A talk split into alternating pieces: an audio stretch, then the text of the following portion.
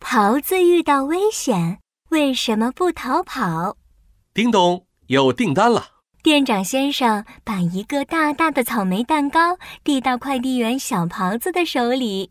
小狍子，这是小兔子预定的蛋糕，路途遥远，你和小羊一起送过去吧，一定要准时送到哦。没问题，包在我们身上。小狍子和小羊带上蛋糕出发了。啦啦啦啦啦啦！我是一只快乐的小狍子。一路上，小狍子开心地唱着歌，在森林里东看看西摸摸，对什么都很好奇。哇，这朵小花真好看，让我闻一闻。啊啊啊！天，这下可好了，藏在花朵里的蜜蜂都被惊动了。嗡嗡嗡！啊，救命啊！有有蜜蜂！小狍子吓得屁股上的白毛砰的一下炸开了。变成了一个新型的白屁股，小狍子，瞧你吓得屁股都开白花了。好啦，别玩了，我们还要赶着去送蛋糕呢。就在这时，一只大老鼠偷偷摸摸的出现了。嘿嘿，看我发现了什么美味的草莓大蛋糕！我得想个办法把这两个傻瓜支走，然后偷走蛋糕。哎嘿嘿，啊哈！有了！我发出一些可怕的声音，吓走他们。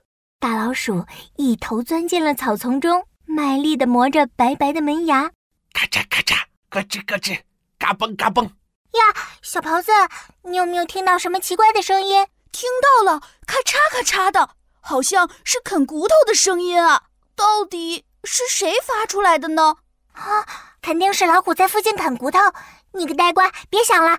快跟我一起逃命吧！小羊越听越害怕，丢下蛋糕，拉着傻愣着的小狍子一路狂奔。啊哈哈哈哈！果然上当啦！哈哈！大老鼠看见他们丢下的草莓蛋糕，乐开了花，大摇大摆的从草丛中走了出来。现在我要好好享受美味了！小羊拉着小狍子在森林里跑着跑着。小狍子突然停了下来。哎，我们为什么要跑呀？我还没搞明白刚才发生了什么事呢。我要再回去看看。哎呀，草丛里那么可怕的声音，你都没听到吗？回去就要被大老虎什么的吃掉了。怪不得大家都叫你傻狍子。不管，我要回去。嘿，住手！坏老鼠，不准动我们的蛋糕。就在大老鼠要偷吃蛋糕时。小狍子突然又回来了！啊，傻狍子，你怎么又回来了？哼，我就觉得刚刚的声音太奇怪了。原来这一切都是你捣的鬼啊！好你个大老鼠，竟敢捉弄我们！我要好好教训教训你！大老鼠见情况不妙，嗖的一下就溜得没影了。哇，小狍子，要不是你跑回来识破了老鼠的诡计。我现在还被蒙在鼓里呢。小羊的眼睛瞪得溜圆，对小狍子刮目相看。